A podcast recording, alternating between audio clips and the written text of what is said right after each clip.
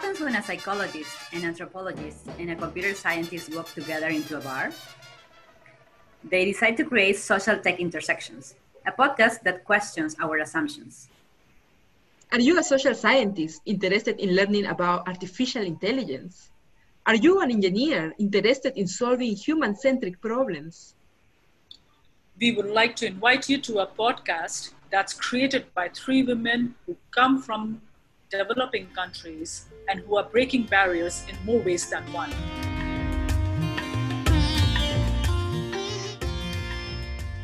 Thank you, everyone, for your interest and support uh, for our podcast, Social Tech Intersections. We really didn't anticipate uh, this kind of encouragement and support. So we are really excited that you've come out to help us uh, and have shown so much interest. Uh, it has really motivated us to come out with new content, think about new ideas, what we can do to show what's the value of interdisciplinary approach and how we can bring different fields together to solve different kind of issues or, or talk about or address different kinds of issues. Uh, and so we are really excited about uh, today's podcast and definitely do follow us on Twitter. It's Social uh, Tech Pod and please provide any uh, any feedback that you may have any questions comments you may have about our today's episode or previous episode for that matter as well as if you have any ideas or suggestions about new topics. So before i more move on to talk about our today's episode uh, i'd like to introduce my fellow collaborators. So mavi how are you doing today? Good archana. How are you? I'm good thanks how what's how's it uh, the how's the weather there in Binghamton? Everything is autumn is coming, summer is coming to an end. It's a little bit sad, right, Gisela? yeah, well, I'm glad at night I can sleep better without like all the warm weather. But yeah, definitely I, I will miss the sun. Hi everyone, uh, thank you for joining us for this episode. Uh, I am really ready to to start talking about it. It's very interesting. So today's uh, episode, we are trying to move away from the academic research that we talked about last time, which was Mavi's research. Most it's really fascinating, and we plan to talk more about it. We have seen people showing interest in learning more about uh, brain waves and uh, uh, brain-computer uh, interaction. Uh, so we'll definitely follow up in one of our future episodes. But today we wanted to do something different uh, we, since we are, we are so heavily committed towards focusing on how interdisciplinary approaches can uh, examine issues, like the way how it can help us think out of our out of the box. Today, we decided to focus on uh, on the COVID pandemic. We all are uh, experiencing the repercussions of this pandemic everywhere. So we decided, the three of us, that let's try to look at an, a real world issue and let's see if we can brainstorm. It's just one of the sessions, but we, our idea is to brainstorm on this topic and see how different our different fields and our different interests and perceptions can be brought together to create some kind of a solution. So it may not, it's a small, short episode, so we may not have everything addressed, but we will try to uh, address some key ideas that are of interest to us whether as a psychologist, as a computer scientist, or as an anthropologist. So we would love to uh, get uh, some feedback later on from you all about what, how we did and uh, what, what we can do. And of course, brainstorming is something where usually you would like to have some visual depictions. You probably would use post-it notes to post different ideas and place them all together or things like that. Or you make, may write down notes and everything. Here we don't, we cannot do any of that because it's a podcast. So we are going to mostly talk about different aspects of what we are trying to address. The topic we have chosen today is uh, how we can, uh, how do we do contact tracing in, uh, in low, uh, with poor, poor connectivity, uh, area with the poor connectivity. So this is our uh, topic for today, how we can do contact tracing in areas with poor internet connectivity. And uh, we definitely face this, these kind of challenges in our countries, Peru and India. But we know, we are aware it's also the case in some parts in, uh, in the US, but I'm, and I'm sure it's going to be, it's also a problem in many other countries as well. So how do we make something uh, contact tracing as an inclusive? How do we exercise where we, we also look at people who may not have smartphones, may not have, uh, may not be digitally connected with the rest of the country? How do we address that? Because I'm sure government, we, we, we, we, we know that governments are looking into that issue as well. So, so yeah, that's our topic today. I hope, uh, hope you enjoy this. So thank you. Yeah, thank you for the introduction, Archana. I guess that will um, give our audience like a very general idea of what we're talking about today. And I want to continue by explaining a little bit what I think first when talking about contact tracing as a computer scientist. I try to focus on how I can do the process more efficient or how the computational resources can help um, to the main task that would be contact tracing, right? So for that, I read a little bit and found that there's a manual way to do it uh, or how the task has been done for decades and the digital way to do it to finally do the isolation right and uh, well that also willingness to do isolation will depend on the culture education how strong and efficient this contact tracing process can be. So what you're saying is that there are two ways to do contact tracing, manual and automatic. And I guess you'll explain more about how do they are carried out. Yeah, so seems like the manual, well, I'm not like the, the super specialist, but I read that the manual means uh, really having people that test, have an answer hopefully within minutes or hours, and a way to contact the person that was tested to be able to isolate them.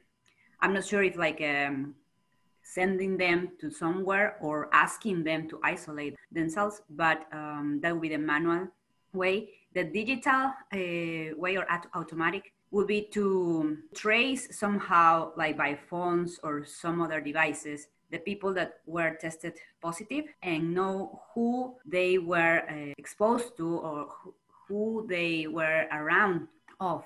In the manual way, however, you have to ask that person to try to remember who they were around of in today or several days before. I see. Gisela, I think that's a great idea that if we can create something that manually can help people, you know, uh, in where, the, where there is no digital uh, network, people can manually, there can be a manual way of tracing people who have uh, who are COVID uh, positive.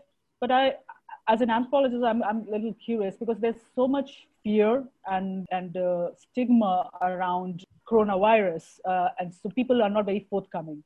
Uh, they don't want to talk about whether they are COVID positive or somebody in their family is COVID positive. I've definitely seen a lot of that happening in India, and uh, people are not not willing to share that kind of information. So, how do we address that kind of thing? We may have to think about this element and how to make them how make how to create comfortable uh, space for people to share some, something that which they think is so personal and uh, for them and not get stigmatized as a result of it. Right. No definitely that's an issue. I'm to be honest i'm not completely sure. I was hoping that that part would be covered somehow by the by the social scientists or maybe psychologists because yeah technology has a limit right? And what i could say is that maybe the digital way could be better because in that way you don't have that issue you can always look at the data and, and see who this person was around of but i guess definitely that's not the holy grail i was um, wondering, I think here in the US they do contact tracing manual, but they still keep it anonymous. So you just get a call that says you was being around somebody who has detect, uh, tested positive. Interesting. So, but then Mavi, how do they know? Uh, somebody must be collecting some kind of personal demographic data uh, from these people because how do you know? Like, let's say, how will somebody know? You know uh, that one of us. So let let's say you go and get and or let's say I go and go test get tested and I test positive, then they will ask me your information will be kept totally confidential. Who have you been around the last few days? Please give us a list with numbers and we will call them, but we will keep your identity totally anonymous. I still see, right, uh, but how will the neighbors, how the people around them would know this person has been quarantined? Uh, like in India, what happens is when, uh, in certain, you know, they, depending on number of cases, of course, you know, if you are uh, COVID positive, of course, they test the the family members first to find out if there are any other COVID positive or uh, members in the family, and then the family may be quarantined to stay in isolation if nothing is serious. But they also t- uh, tell them in the community that it's not safe, right? And that some X, Y, and Z house has been quarantined. Problem, the challenge, how people react, how they respond to that kind of information. What, Gisela, you were going to say something? Yeah, addressing a little bit, not exactly what you just said, but about the, privacy that still might be an issue. I guess the in this case the government or the, the health office would have would be in charge of taking care of the privacy of the person that was tested positive, but still had the responsibility to call other people. Um, now, addressing the last part that you said, that was yeah my my thing was how do we, we have to come up with the way that information is shared not necessarily the all the details some kind of information so that people around in the community in the neighborhood uh, are aware that they have certain uh, fa- uh, members who uh, certain households or uh, household has been quarantined for this reason. Because there are other steps that measures may be taken and this may be maybe differ from you know india to another country. In peru it may be different. In the us it's different how this issue is being done. In India, the population is, you know, how, how, how high the population is. That may be the reason why government has taken these kind of steps. My concern is more about what we do next once without sharing, disclosing all the details. How do we, how do we protect these people? How do we protect anybody who is already going through the challenge of being COVID positive, having to deal with all the repercussions of the coronavirus how do we how that they are not stigmatized by the community by the na- neighbors by anybody. Oh so that's mean, my issue. Sorry. Oh you mean like if uh, even though it's anon- anonymous i uh, as someone that was called to be informed that i was in contact with, with someone someone that tested positive how uh, i react to being able to calculate who was the person that might have contagion me and how would I stigmatize him or her? I may be stigmatized. I may be, I, if I'm COVID positive, right? I may be, and this is this is actually everywhere. The fear and this concern is, I think, it's a global thing about people in uh, who might who may fear for themselves, okay if they are not they don't have any symptoms whatsoever and they don't want to come in, in close proximity of a covid positive person for obvious reasons. But then there are other kinds of stigmas uh, also that you know uh, involved. And then people look down upon people who are, are covid positive that they didn't take care of themselves. So as an anthropologist there's a lot of like social uh, cultural you know like there are a lot of other subtle meanings that are now we have started using to ostracize people, so to speak. And we have to address that kind of an issue also uh, somehow when we are doing this contact tracing and we are asking manually people to offer. And that's why people don't come up with their, you know, they don't want to uh, uh, say that I am coronavirus. You see what I'm saying? Interesting, Archana. I guess, uh, well, I'm not like an expert in communicating, but I would say that the governments should work in efficient communication to let people know uh, why they shouldn't feel so bad on getting or testing positive and why they shouldn't stigmatize other people. I guess that's more like a, an educational um, issue that the government should focus on too. So, so many um, obstacles, I guess, I don't to call them obstacles, but these issues that have nothing to do with technology um, or uh, related to the human nature. I want to bring it back to the scientific field, I guess, to say it one way, where we are thinking of humans in a vacuum as um, simulated on a computer very simply. And what, what I've heard some studies have found is that if we see the people um, the context of the people as a network, who you are connected with. If we can do second degree of separation, contact tracing, we have a chance to beat the disease. What does second degree of separation means? It means, for example, Gisela, if I know that a friend of yours that I have no contact with, I don't know that person at all, has coronavirus, and if you tell me, I just found out that this person has coronavirus, or the government maybe informs me, somebody in your network um, has coronavirus and it's not somebody adjacent to me, but it is the friend of a friend, then I have, we have higher, ch- if I take the steps, like if I go testing or if I quarantine myself, either way, we have the chance to catch up to the, to the disease faster than if we just do everybody who is just adjacent to the, to the person who, who has the disease. If we were talking about stigma and everything like this, um, having a second degree of, of separation makes it, this kind of these kind of things even harder. That's interesting. Well, Very interesting approach. Yes, I but again, it's like in a vacuum, so I don't know how applicable. How can we do it in practice, especially uh, talking about the issues we have talked. So, to recap, uh, Giselle started talking about what is contact tracing. That there are two ways of doing it. Manually, you just ask the person who they have been in contact with digitally using the information on their phones. Then either way, somebody who has been in contact with somebody who has the disease gets notified. And then we have the issues of stigma, of people isolating the person who has coronavirus. Uh, we're, we're wondering whether just keeping the person anonymous is enough to protect them from the stigma. But it might not be enough. You you are you see your neighbor maybe coming out every day and suddenly you don't see them, so maybe the anonymity is not enough. It, so then we we mentioned what about can we maybe change the mindset of the people using education or can the government uh, yes they go basically through education do something so that people know if they can disclose that they have coronavirus they are protecting their their neighbors and, and also teach the neighbors not to discriminate the person with coronavirus.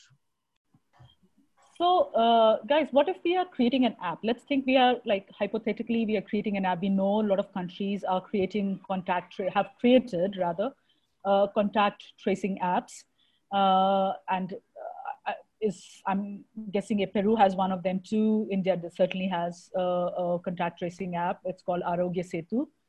Um, so let's say hypothetically we are creating an app which which needs to address these concerns, right? We, we need to have, have uh, you and all of three of us are trying to create an app and uh, we have to address these concerns when we are building it, right? So that our solution addresses not, it not only it uh, reaches out to people in areas with poor connectivity, it addresses somehow with the issues of social stigma that we were talking about right? So let's start one by one, like thinking, let's unpack this whole thing and let's talk about how we can do that. But since our main problem, main concern is how do we reach to people who are in poorly connected areas? So maybe Gisela, maybe you can want to begin first with uh, suggesting some ideas about it. Yeah, sure. I guess the first technology that we would like to use is GPS because that will give us the location. But if we are talking about poor connectivity areas, we might not have uh, internet access technologies, but I bet Bluetooth could be used. Uh, we just have to be very careful with the technical staff that start working on that because it seems like in Australia, the, there was this app built that Bluetooth stopped working when the phone was blocked. So if people were walking around or they were in contact with someone close to them, but the phone was blocked, the contact did, wasn't registered somehow in, in the app. So that's an issue. And, and that's like a, I would say just, just a technical issue. I mean, who, who would else uh, have imagined that that wasn't going to work? Uh, uh, maybe just when testing the, the app a little bit more. Then we have another option that is to capture the the location of the phones by the antennas, like the antennas of the cell phones. Mm, the antennas. the, the antennas, sorry, and they would, you know, like phones always are transmitting a kind of signal to this base antenna, and you more or less can know the position by overlapping the information of different antennas. So I would say that I would say that could be a, a way to, to people. Um, on the other hand, that has um, the issue of the privacy, right? Uh, the, the, the people in charge of taking all this information has to guarantee the privacy. And we also, as a society, I guess, should know what what things have been done with our information. Yeah. So I don't know what what you think, Mavi. So maybe just focusing first on the technical part of it. Imagine we're in an ideal world without stigma and privacy issues what information would we be collecting from the people? Just any person near anybody else, or should we try to um, collect information of people who have been together for 30 minutes or so? Or right. I don't know if you have heard about the the viral load. You need to a certain viral load to get to catch the virus. It cannot just be a second. It has to be a, a constant exposure over a period of time, two, three hours, even half an hour, starts becoming a risk. Right, that's true. I mean, not sure what are the the parameters of this model, uh, the values of those parameters. I guess it will have to be something by try and error, or maybe ep- epidemiologists might give an idea. Um, but then I would say, let's try to just count as positive as a positive encounter when uh, two people are near each other more than five minutes mm-hmm. or in less than um, six meters. I don't know like those parameters should be um, established. So do you think that's a feasible idea archana or it's too parametric I think you have to start somewhere, right? You have to create some kind of parameters, especially if you're building. You have it's not just about creating it in vacuum. You have to uh, try somewhere and see whether it works. If it doesn't work, if it's something is is not working, you have to keep tweaking it. So I I would definitely suggest that you know this is a good way to go about it although the uh, proximity how, how do you measure that uh, in a in, especially how do you do that in a manual way like manually? How do you do that? Like i'm, I'm a little confused because see and we uh, people we tend to have we we tend to either uh, exaggerate or minimize depending on the situations right? So if you think about in an uh, in real world context how long i was in contact or how was how long i was near somebody I, I'm, I don't know really. You know, I cannot say how long I was around that person, you know, uh, unless I'm really timing myself or anything like that. So parameters sound great and we should have, but uh, you're right. It's uh, a lot of it uh, that don't really work in a real world uh, setting. More than that, I'm curious, like, how will it work in a manual context? What do you suggest? How will you trace uh, how long a person has been around somebody who was COVID positive that may be, sus- uh, may be susceptible to the virus. Yeah, um, manually, that's a, a, good challenge. I'm, I'm not completely sure. I, I want to clarify, are we trying to, if we're using an app, this is to make it digitally, not manually, right? Because I, manually, we would ask people who you have been with, but digitally, the device would tell us who the person has been around with. Okay, I'm thinking when we are uh, hypothetically, what will happen is in a low network area. Here's my idea: like if it's a low, poor connect, you know, with low uh, uh, connectivity, you may want to collect information manually from people, right? Because uh, they don't have the. It's very difficult to keep uh, to track them their move, movement, so to speak, which is what I think contact tracing does a lot. So you may have to ask for information, but then to create any kind of solutions or to go beyond with that, you uh, with that information, you may have to put it on a digital network of sorts, so that you can go be further with it, right? So you can go with whether whether this is a this need it's a hotspot that it needs to be addressed as a hotspot, or uh, it's not a hotspot, but there are so many number of cases, so it needs the hospital needs X, Y, and Z number of beds or quarantine zones or something like that. So, or testing, you know, how to do testing, what kind of resources are needed. So that's that's the region um, uh, what I was thinking. But maybe Gisela, you can uh, suggest something else about this. Uh, yeah. So you just gave me this idea of, and, and made me notice that, of course, like GPS apps might work in in in zones that are uh, more connected and has have more uh, internet access. But we need to keep the manual uh, contact tracing for poor uh, for poor connectivity zones. So a mix of these methods might be the proper way to go for. Uh, because in Peru, I, I, was listening to a lot of discussions of, uh, hey, we, we should go by this way, or no, we should have gone through this other way. But actually, the combination should be something that work and that was a good question how the how you manage to match the the criteria that you have in the digital world with the manual criteria uh, of questions to get who was next to who and and um, be able to contact to to trace their contact okay so far we've talked about developing an app for contact tracing we talk about how to develop this app for low connectivity areas. If you don't have internet connection, can you use the Bluetooth? Gisela talked about, give an example of what about phones that turn the Bluetooth off when they are locked and that even though the app works very well in theory, in practice, it has no practical application because the Bluetooth is off most of the time. So then Archana said there are places where people don't even have smartphones. So maybe we should be considering manual contact tracing and see whether we can connect these manual and digital systems into a unified system to have the whole picture of what areas are hotspots, what areas are recovering, and how how to move around these, these situations. So this second section has focused a lot on the technical part on the third section, we want to bring back the stigma, the privacy issues, ethical issues about concerning the data. So, Archana, what, what do you think? Is there any way to address these issues? Yeah, of course. Uh, there is a lot of fear, and stigma comes because of misinformation and lack of information.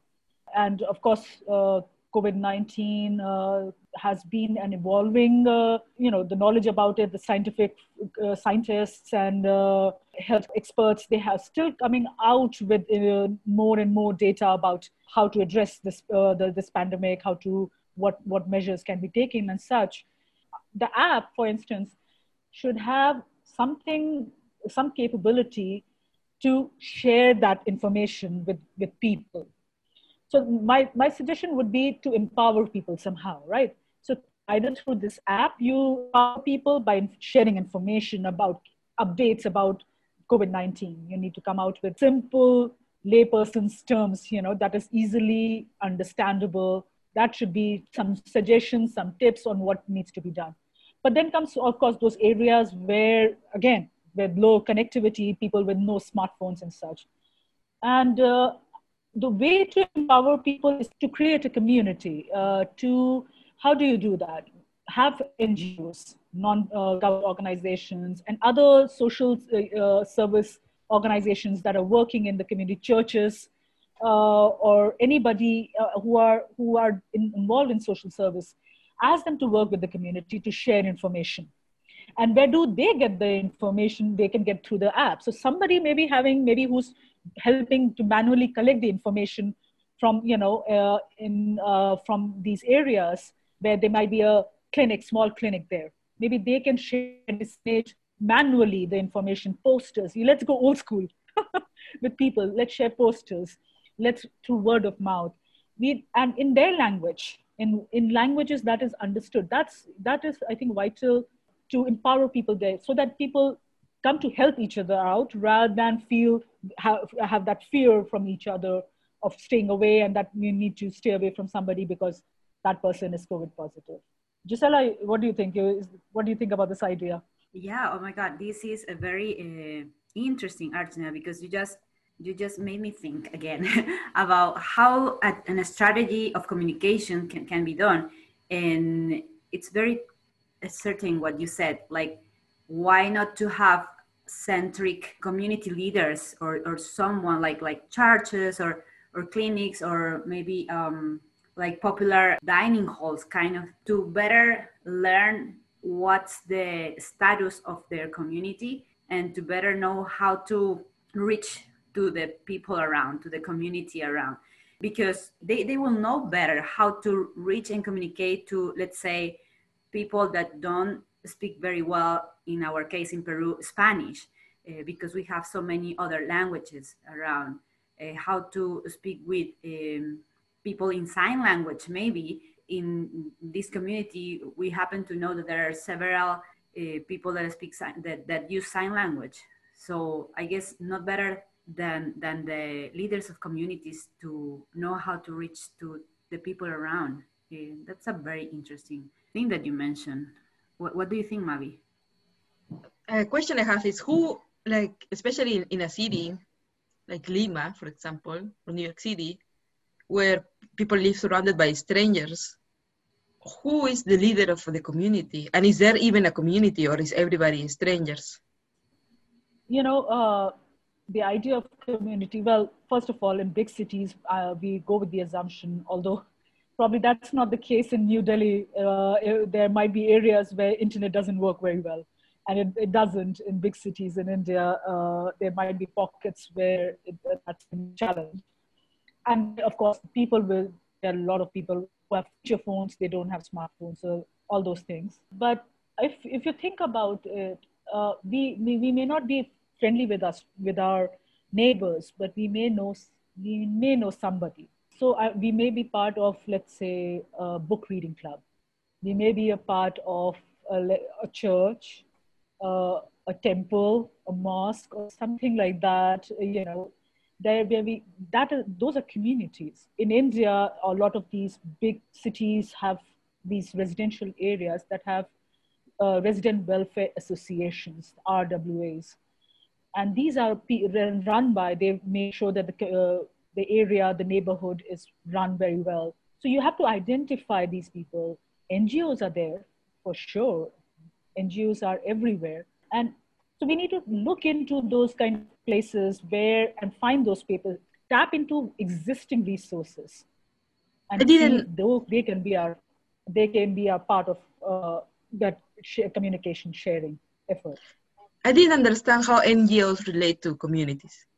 So NGOs usually uh, are involved in some kind of awareness campaigns, whether they might be working on education, on women's welfare, youth employment and skilling, so many social issues, healthcare, uh, those kind of different cha- uh, issues that have socioeconomic, you know, uh, uh, and mostly they are working with low income uh, uh, people who live in, let's say, urban slums or who are living, in, and I'm simplifying here, I'm sure you understand that, but they are, they are working with communities and they are addressing certain, let's employ their, them let's get them on board on this app let's say and so that they can get the information from these people and then share it with the, those who are as we said who don't have access to information. Gisela, what do you think about that idea? Yeah and to answer a little bit more uh, mavi's question previous question like how to identify communities in big cities uh, that is difficult because most of people live their own lives and most of them don't care about neighbor next door I, I don't know. That's my impression. Maybe I'm wrong. Um, but for that, we will have the digital contact tracing, like because maybe people are even more connected to their phones than their local communities. I don't know if I'm exaggerating, but uh, for that, we will have the, the contact tracing. And that will raise again our issue in this um, section about privacy. Like if people is willing to, to give their data, their information, we should guarantee that the information is not misused. And that will, will have to be with with um, maybe we'll have to consult more lawyers or people in that, that know more about this. Gisela i have a question actually here. I like and it's like uh, how like again there's a lot of uh, uh, when people were coming on board on this app that i was talking about Aarogya Setu, uh, which is a contact tracing app in india the, the prime minister advocated for it, and uh, it's uh, it started out. It, it started by the government, uh, uh, the Ministry of Health in India, but there was a lot of concern that their data may be hacked, or people will be tracking them wherever they go, and uh, and this is from people who are maybe who are educated. I'm not talking about who are who have smartphones, who may be using it for you know internet banking, who may be using it for all these uh, you know social media name it, all those things. And their fear was, what if my information is tracked and used in some way or the other? And they were not willing to share about them. And you, we hear all these, always we hear on news about hacking and, you know, data being. So how do we address those kind of issues? How do we make sure that it's, it's, it's somehow taken care of? Right, that's true. There is a law in Peru that prohibits the use for other things than the the reason explicitly that was said the information was going to be um, saved for. So that's a, that's one thing. Of course, that doesn't guarantee that someone else uses it wrongly, but uh, I don't know. Maybe this is about like the trust people have in a government that could be uh, one level for these couple of years, but not in the same level for the next uh, government, right? So we, we never know. But I guess this law and the transparency of, of the government should be something that we have to claim. Like, where is this data now? Who is who is using it? Who who has access to, to this data? So I guess that complements what uh, whatever can be done in the in the legal part. So what you're saying is that trust uh, can be built, trust in government can be built through transparency. Is that right? Yes, I, I definitely go for that. I guess transparency, uh, for example, if I ever uh, have to, to work in the government, I would uh, try everyone to, to, to see my work, to see and, and show, hey, I'm doing all this, I'm taking all these decisions because I really want to show you that I'm not hidden, hiding something. I guess that should be the the chip that uh, public servants should make into their minds. I don't know. Okay, so with that, we conclude the final section of this podcast. In this section, we talked more about how do you make people use this app. If we were to create this app, how do you make people feel comfortable using this app? So maybe you guys, the people listening to us, the intersectionites can tell us what you guys think, whether um, you could would you use an app that is recording your location the whole time? Would you be more prone to use it if it was um, the data was stored by the government, government, or would you feel more comfortable if the data was stored by a private corporation or maybe an educational university or institution?